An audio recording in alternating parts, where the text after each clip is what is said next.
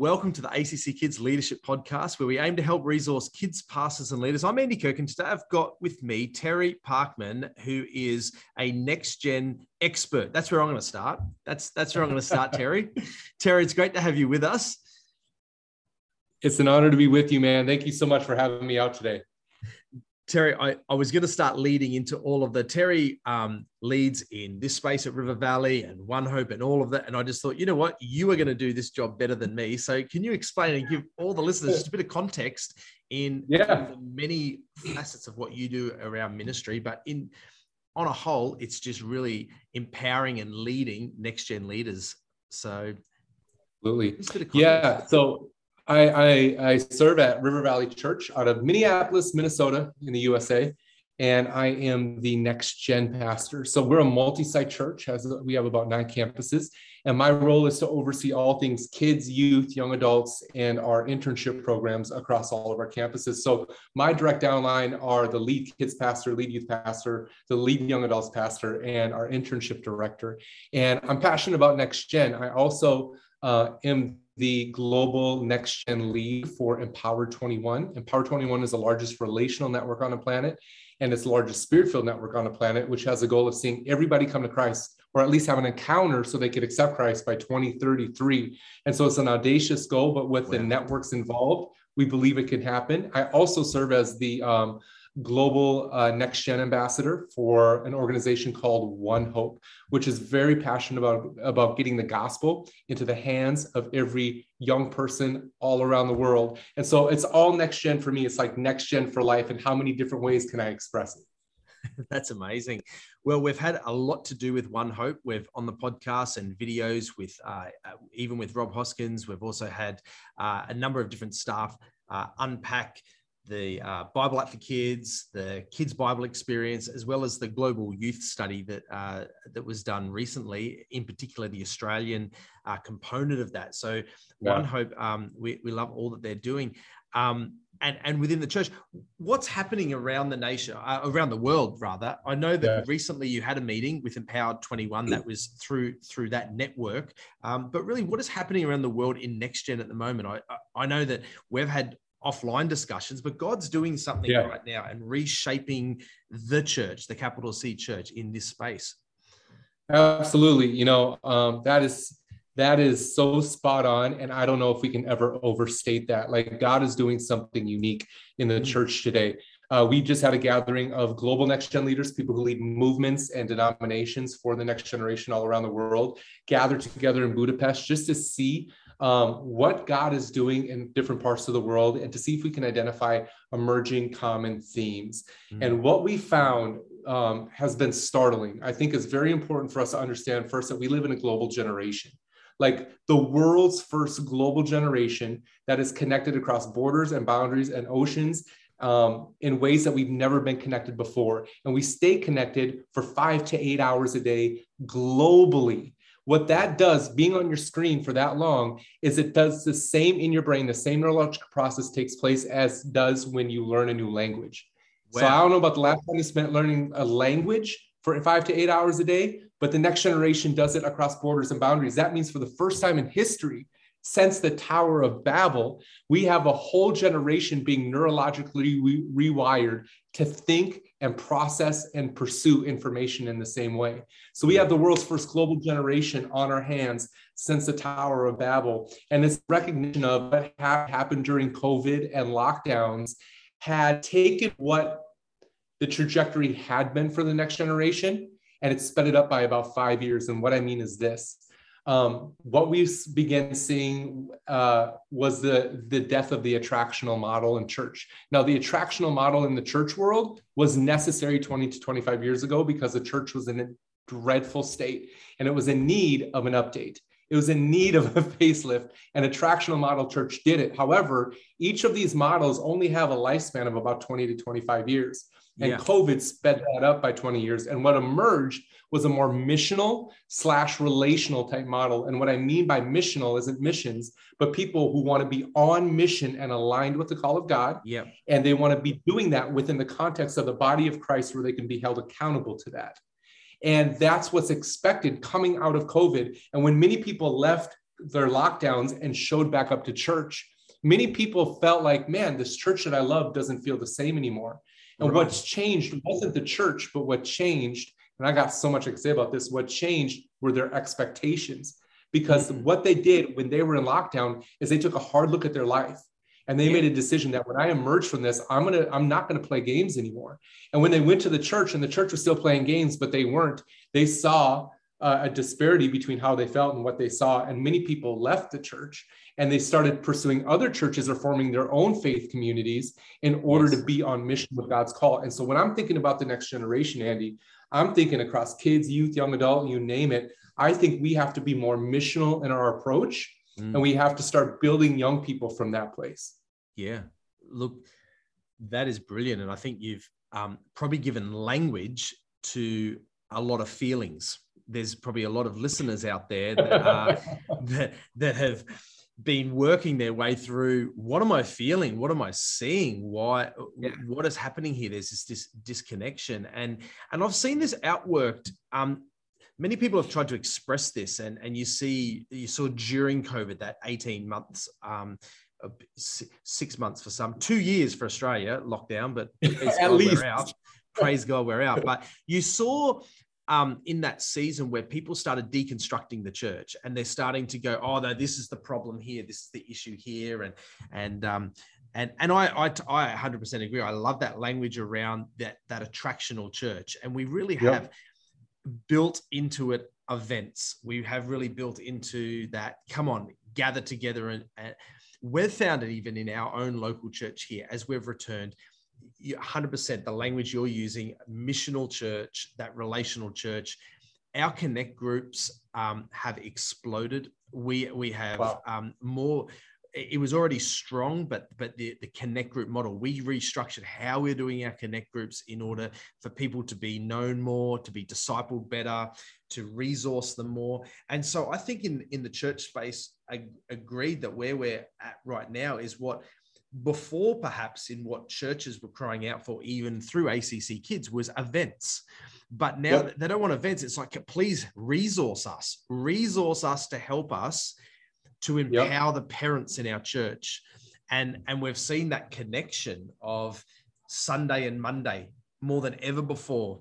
Parents are saying, because yeah. they're at home, they're stuck at home, and they're like, oh, gee, I'm responsible for the faith formation of my child.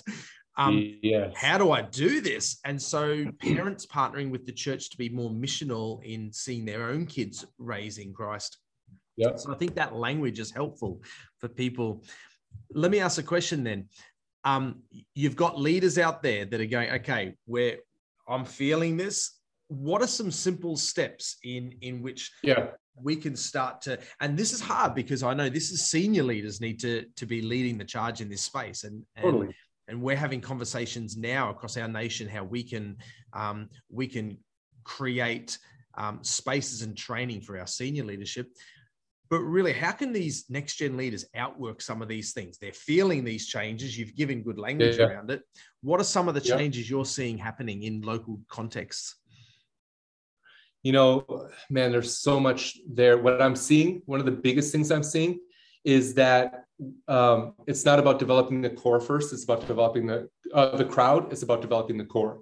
And so much of church and the attractional model was built to reach the core, and then we had pathways to get them uh, I'm sorry, to reach the yeah. crowd. And then we had pathways to get them into the core. The yes. problem with that is everything we built was to sustain the crowd. If the, if we were if we were doing ministry when Jesus was feeding the five thousand, we would be so passionate about the five thousand that we would neglect the one at the center. And many times, many churches have built for the five thousand, and the five thousand are there because they're getting a free meal and they're and it's a place to be. But the 72 are there because they love the 5,000. The 12 are there because they love to, they, they're passionate about Jesus. And we don't build from the core out. Our attractional models are built from the crowd in. And so what we did is we transformed that. And I and I went to my lead pastor and I went to leaders of our movement and I showed them these trends and I said, look, we are having more and more young people leave because the attraction isn't a novel thing anymore. It's mm-hmm. not what brings them in and sustains it. There's a deeper hunger for more authentic conversation, and they want to be more on mission. I said, so this is what I want to do. I want to reshape the way we do our kids and our youth services, and I want to work from the crowd, from the core to the crowd. that means that we spend more time making discipleship truly discipleship. And I think a lot of people, when they say, What's our, your model for discipleship? they say, Oh, it's small groups. But a lot of small groups aren't discipleship, they're just enhanced relationship. Yeah. Because here's the thing if discipleship should breed evangelism, right? If yeah. I love football, if I love rugby, if I love uh, soccer, if I love American football, whatever it is, yep. you love it. You know the players, you know the teams, you know the history, and you know it so much that you will talk to anybody who's willing to listen to you about that thing that you're passionate about because yes. you've invested your life into that.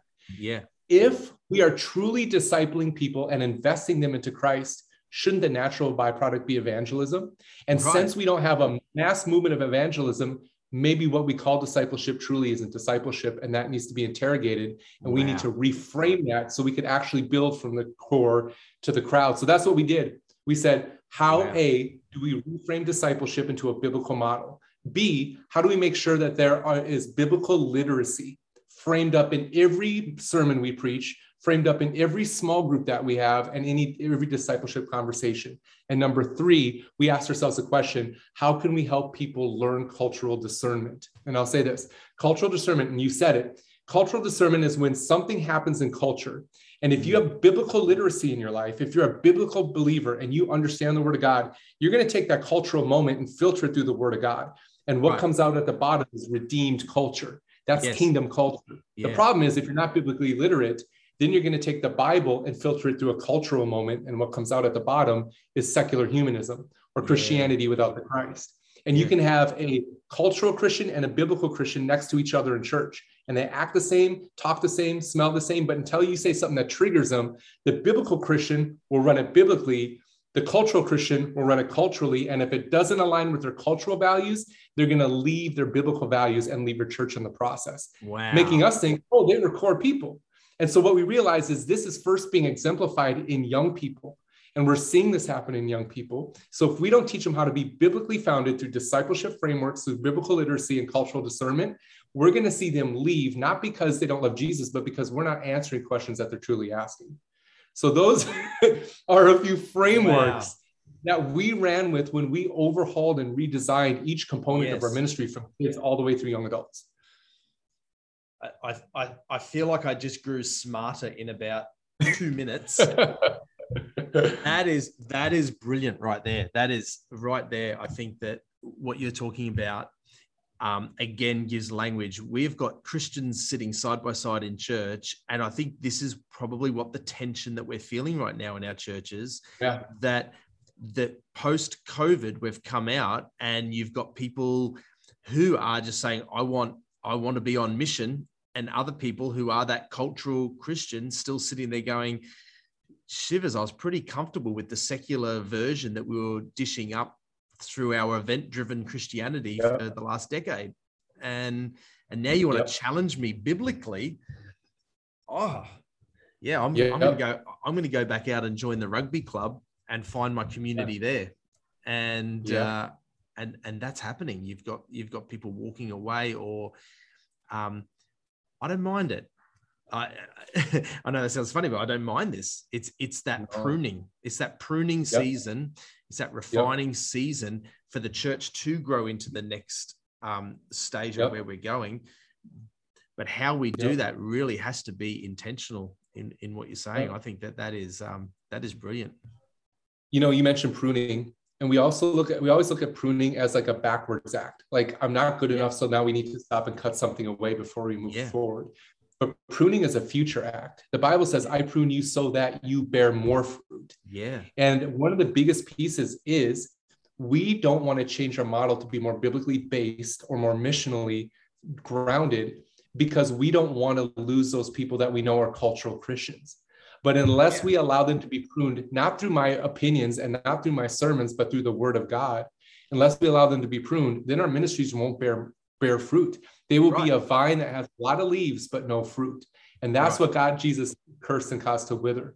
And so pruning is a future act. And if there's pruning happening in your kids or youth ministry or your church, that is not a an indictment against you, but that is God's faithfulness to who He's called your church to be and His answer to many of your prayers to say, God, help us to bear more fruit. And so I think for many leaders, they're seeing pruning happening and they're reacting like it's a bad thing. Well, what right. if it's an answer to prayer you prayed long ago for your kids or youth ministry, and now God is following through by making space so new growth can happen?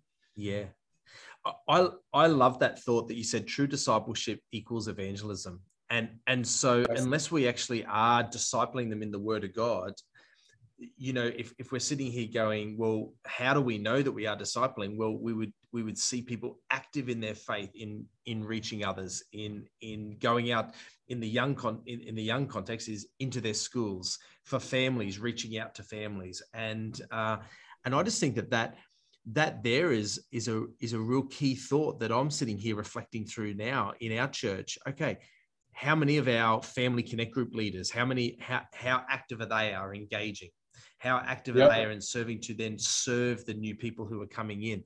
How active are our young people in, in evangelizing? Do I have to put on this big event for youth, for youth to be expanding? Or am I just seeing people come in and be discipled and grown through small groups? We do small groups every Friday night. It's part of our, we do have big group, we have the worship, the preaching, but we have yes. small groups what I'm hearing is that growth right now is happening because of the relationship through small groups.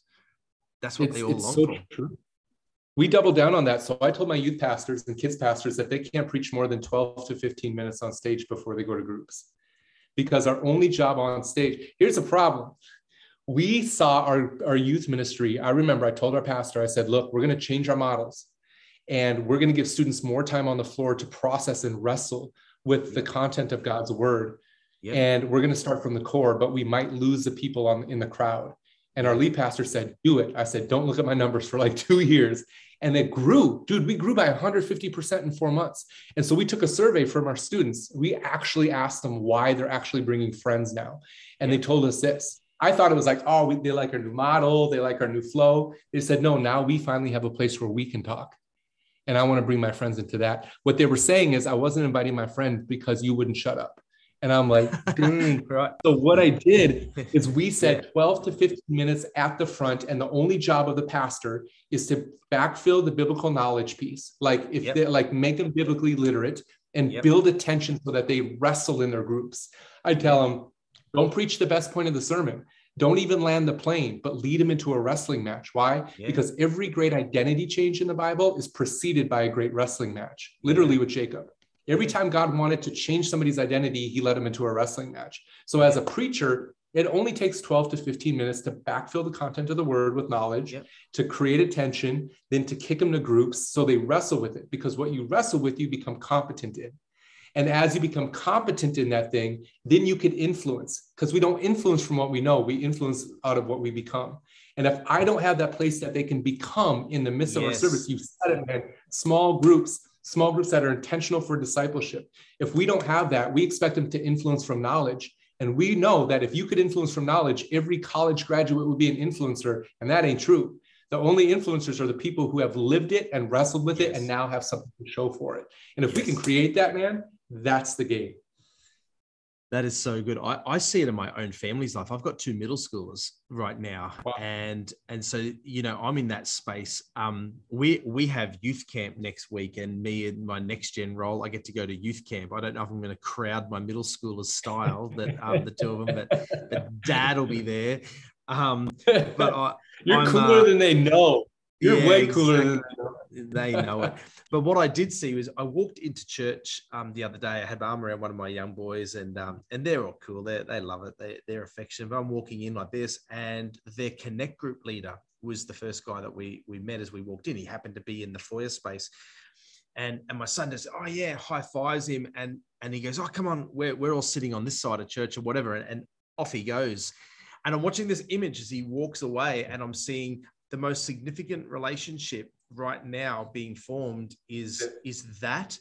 And i was totally okay and secure in that space. I'm always dad and they're always you know statistics show they they still want the advice of their parents more than their peers or more than their all the rest. So i'm comfortable in knowing where we sit in a relationship. But what made my heart leap was the fact that they have these great relationships that are going to help form them and help them wrestle exactly what you're saying through these yes. and form who they are. And once they're formed to that, they're going to be more secure. They're going to be, hey, I can invite my friends into this space because mm-hmm. Jamali or you know yeah. Isaac or these guys are there with me and shaping life. And so I'm seeing exactly what you're saying start to unfold wow. in front of my eyes. And it's um wow. it's actually pretty awesome. I yeah, that's awesome that he's choosing community and believe like missional community, dude. Like he's choosing, yeah. I'm gonna pursue what I want my faith community to look like. And he's gonna do that when he leaves high school. Yep. He's going to do that when he goes into college and university, yep. like because you're allowing that to take place. And I wonder how many parents say, "No, no, no, no, no, you stay with me." Yep. And it's like you are telling them that they can't choose their faith community in church. You know, so the fact that you're secure in that, dude, not many people do that, but that's an example, I think, for a lot of parents out there. Well, I just think that it's funny. I couldn't find him um, the week later, and he's in church somewhere. And I found, you know, friend, he's vacuuming one of our kids' ministry rooms. Uh, like this kid doesn't vacuum at home. Like I'm like, why is he vacuuming the kids' ministry? tell you why he's vacuuming because the music's pumping, and that same connect group leader was serving on kids that morning, and and he him and all his mates were in there, music pumping, dance off, whatever, but they were cleaning up the kids' room space. So if it's actioning him to not only be part of community but actioning him to serve and actioning him to to to to be excited about his faith i'm seeing this in my own family and i'm going all right i don't know what this is but this this needs to be multiplied. This needs to be multiplied. Just this these few little interactions in the last few weeks. And i think what you're talking about in and bringing language around it um, is so true. I think as we 100% move from that um, move from that attractional model into that missional and relational model, that is what this next generation want.